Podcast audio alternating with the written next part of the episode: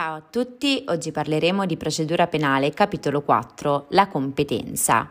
La competenza è la quantità di giurisdizione che ogni singolo organo giurisdizionale può in concreto esercitare e va individuata secondo un triplice criterio di collegamento, per territorio, per materia e per connessione. Competenza per materia. La ripartizione dei procedimenti tra giudici ordinari avviene sulla base della competenza per materia, determinata dalla quantità della pena edittale, computata ex articolo 4 o dal titolo del reato per cui si procede. Articolo 4. Regole per la determinazione della competenza. Per determinare la competenza si ha riguardo alla pena stabilita dalla legge per ciascun reato consumato o tentato. Non si tiene conto della continuazione, della recidiva e delle circostanze del reato, fatta eccezione delle circostanze aggravanti per cui la legge stabilisce una pena di specie diversa da quella ordinaria e di quelle ad effetto speciale. Articolo 5. Competenza della Corte d'Assise. La Corte d'Assise è competente per i delitti più gravi, fatti di sangue e reati politici, per i quali si ritiene che il giudice naturale sia quello in composizione mista, popolare e professionale. Essa è composta da due giudici professionisti e da sei giudici popolari, secondo lo schema dello scabinato.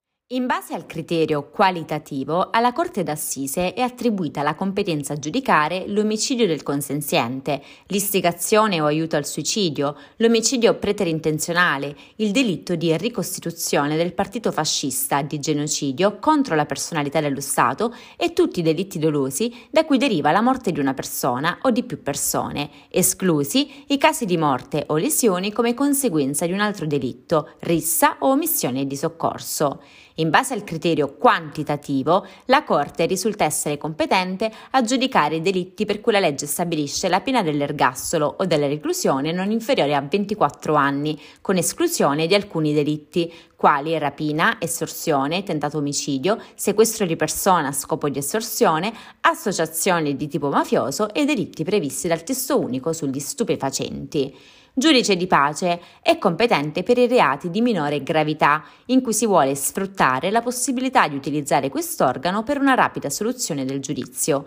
In base al criterio qualitativo è competente per i reati minori, espressione di micro conflittualità individuali, elencati nell'articolo 4 del DPR numero 274 del 2000, ad esempio reato di percosse, minacce, lesioni personali procedibili a querela, diffamazione, furti lievi. È un giudice non professionale, nominato a tempo determinato, che si occupa di reati a sanzione tenue. Articolo 6. Competenza del Tribunale. Il Tribunale ha una competenza residuale per tutti i reati che non rientrano nella competenza della Corte d'Assise e del giudice di pace. La competenza può essere suddivisa a seconda che la causa sia attribuita al Tribunale in composizione collegiale o al Tribunale in composizione monocratica. In realtà il legislatore, con riferimento alla ripartizione del carico giudiziario all'interno del Tribunale, non parla di competenza ma di attribuzione, con conseguenze rilevanti in caso di inosservanza delle regole. Ex articolo 33 bis al tribunale in composizione collegiale, quindi tre giudici, spetta, in base al criterio quantitativo, la competenza per i reati puniti con pena massima superiore a 10 anni, ma inferiore a 24, anche in caso di tentativo, purché non rientranti nella competenza della Corte d'Assise, e in base al criterio qualitativo una serie di reati indicati dalla legge, associazione a delinquere di stampo mafioso, delitti dei pubblici ufficiali contro la PA, reati sessuali, reati societari e fallimentari parlamentari, i reati commessi dai ministri nell'esercizio delle loro funzioni ex articolo 33 ter, al tribunale in composizione monocratica, quindi un solo giudice, spetta, in base al criterio quantitativo, la competenza per i reati puniti con una pena non superiore a 10 anni, non rientranti nella competenza del giudice di pace, e in base al criterio qualitativo i delitti legati al traffico, produzione e detenzione di stupefacenti, il reato di guida sotto l'influenza di alcol e sostanze stupefacenti. Competenza per territorio. Mentre la competenza per materia opera una ripartizione verticale del carico giudiziario fra i vari giudici a seconda della maggiore o minore gravità della causa, quindi al giudice di pace le cause meno gravi, alla corte d'assise quelle più gravi, passando in via intermedia per il tribunale. La competenza per territorio invece opera una ripartizione orizzontale, ossia tra i giudici parimenti competenti per materia, aventi sede in luoghi diversi. L'articolo 8 detta le regole generali, per cui il comma 1 prevede che la competenza per territorio è determinata dal luogo in cui il reato è stato consumato. La regola generale di cui è l'articolo 8,1 subisce una serie di eccezioni. Il comma 2 infatti prevede che se dal fatto deriva la morte di una o più persone, la competenza spetta al giudice del luogo in cui è stata tenuta la condotta a causa della morte, quindi azione o omissione, anziché al giudice del luogo in cui la persona è deceduta. Quando all'evento morte concorrono più persone o l'evento è determinato da più condotte indipendenti, ritorna competente per connessione ex articolo 16,2 il giudice del luogo in cui si è verificato l'evento. Il comma 3 invece prevede che se si tratta di reato permanente, ad esempio sequestro di persona a scopo di estorsione, anche se dal fatto deriva la morte di uno o più persone, la competenza spetta al giudice del luogo in cui ha avuto inizio la consumazione, quindi la condotta, ossia il sequestro. Il comma 4 invece prevede che se si tratta di delitto tentato, è competente il giudice del luogo in cui è stato compiuto l'ultimo atto diretto a commettere il delitto. L'articolo 9 detta delle regole suppletive quando non è possibile identificare il giudice territorialmente competente, per cui il comma 1 prevede che se la competenza non può essere determinata a norma dell'articolo 8, è competente il giudice dell'ultimo luogo in cui è avvenuta una parte dell'azione o dell'omissione. Il comma 2, in subordine, prevede che in mancanza di questo criterio la competenza spetta al giudice del luogo di residenza, dimora o domicilio dell'imputato. Il comma 3 3, infine, prevede che se neppure questo criterio può essere utilizzato, la competenza spetta al giudice del luogo in cui ha sede l'ufficio del PM che per primo ha iscritto la notizia di reato nell'apposito registro. Articolo 10. Competenza per reati commessi all'estero.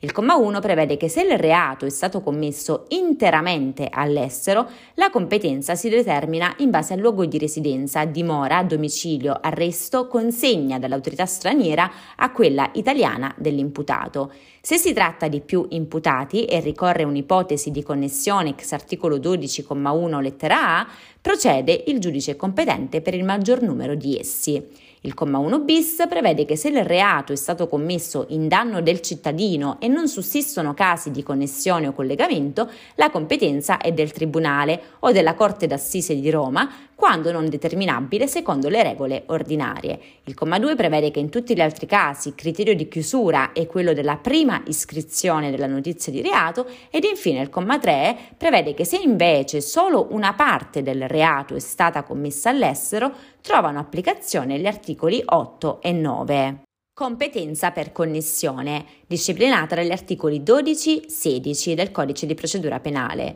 La disciplina è stata introdotta in quanto il processo a carico di un solo imputato e per una sola imputazione è marginale. Spesso la competenza è determinata tenendo conto di connessioni fra fatti penalmente rilevanti. L'articolo 12 disciplina i casi di connessione, per cui al comma 1 si dice che si ha connessione di procedimenti in tre casi.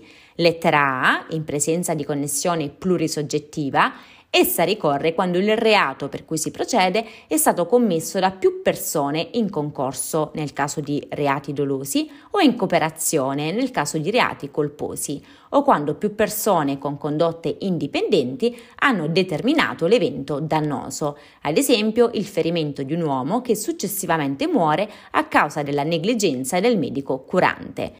Lettera B in presenza di una connessione monosoggettiva. Essa ricorre quando una persona è imputata per più reati commessi con una sola azione o omissione. Si parla di concorso formale, ad esempio se nel corso di un unico furto siano asportati beni appartenenti a diversi soggetti o quando più azioni o omissioni rappresentano l'esecuzione di un medesimo disegno criminoso. Si parla di reato continuato. Infine la lettera C in presenza di una connessione teleologica, quando si procede per più reati se gli uni sono stati commessi per eseguire od occultare gli altri. In tale ipotesi, quanto alla competenza per materia, l'articolo 13 prevede che il reato appartenente per materia alla Corte Costituzionale attrae gli altri, il reato comune più grave attrae quello militare meno grave, altrimenti la connessione non opera.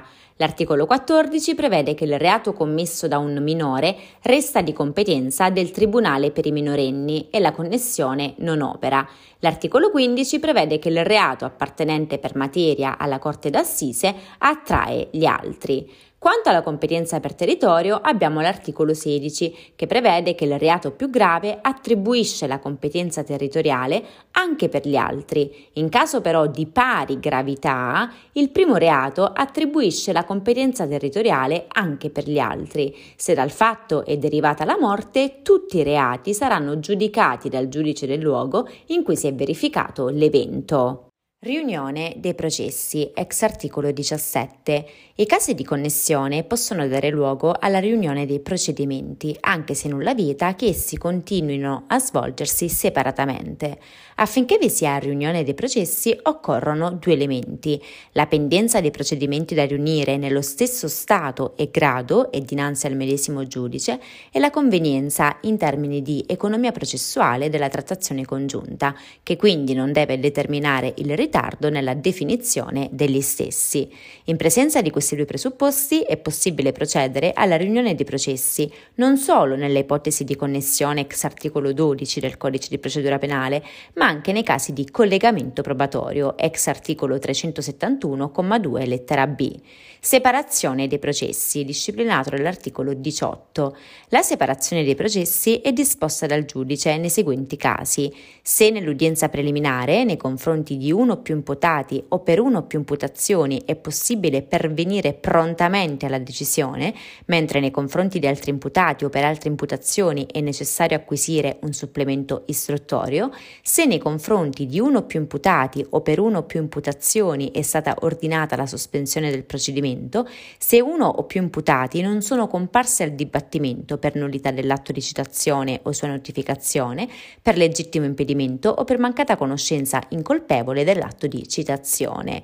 Se uno o più difensori di imputati non sono comparsi al dibattimento per mancato avviso per legittimo impedimento, se nei confronti di uno o più imputati o per una o più imputazioni l'istruzione dibattimentale risulta conclusa, mentre nei confronti di altri imputati o per altre imputazioni è necessario il compimento di ulteriori atti che non consentono di pervenire prontamente alla decisione, quando i termini di durata della custodia cautelare sono prossimi alla scadenza in relazione ai delitti di quell'articolo 407,2 lettera A e se necessario definire con urgenza lo stato o il grado del procedimento per evitare la scarcerazione automatica. Tuttavia, il giudice non dispone la separazione, pur in presenza dei casi appena indicati, quando ritenga la riunione assolutamente necessaria per l'accertamento dei fatti. Di contro, fuori dei casi previsti dal comma 1, la separazione può essere disposta discrezionalmente su accordo delle parti, qualora il giudice la ritenga utile ai fini della speditezza del processo. Infine, l'articolo 19 è rubricato Provvedimenti su separazione e riunione e prevede che la riunione e la separazione dei processi sono disposte con ordinanza, anche d'ufficio, sentite le parti. Per oggi è tutto, al prossimo capitolo. Sappi che mi trovi anche su YouTube dove realizzo dei videocorsi riassuntivi di diritto, nonché su Instagram come la giurista social.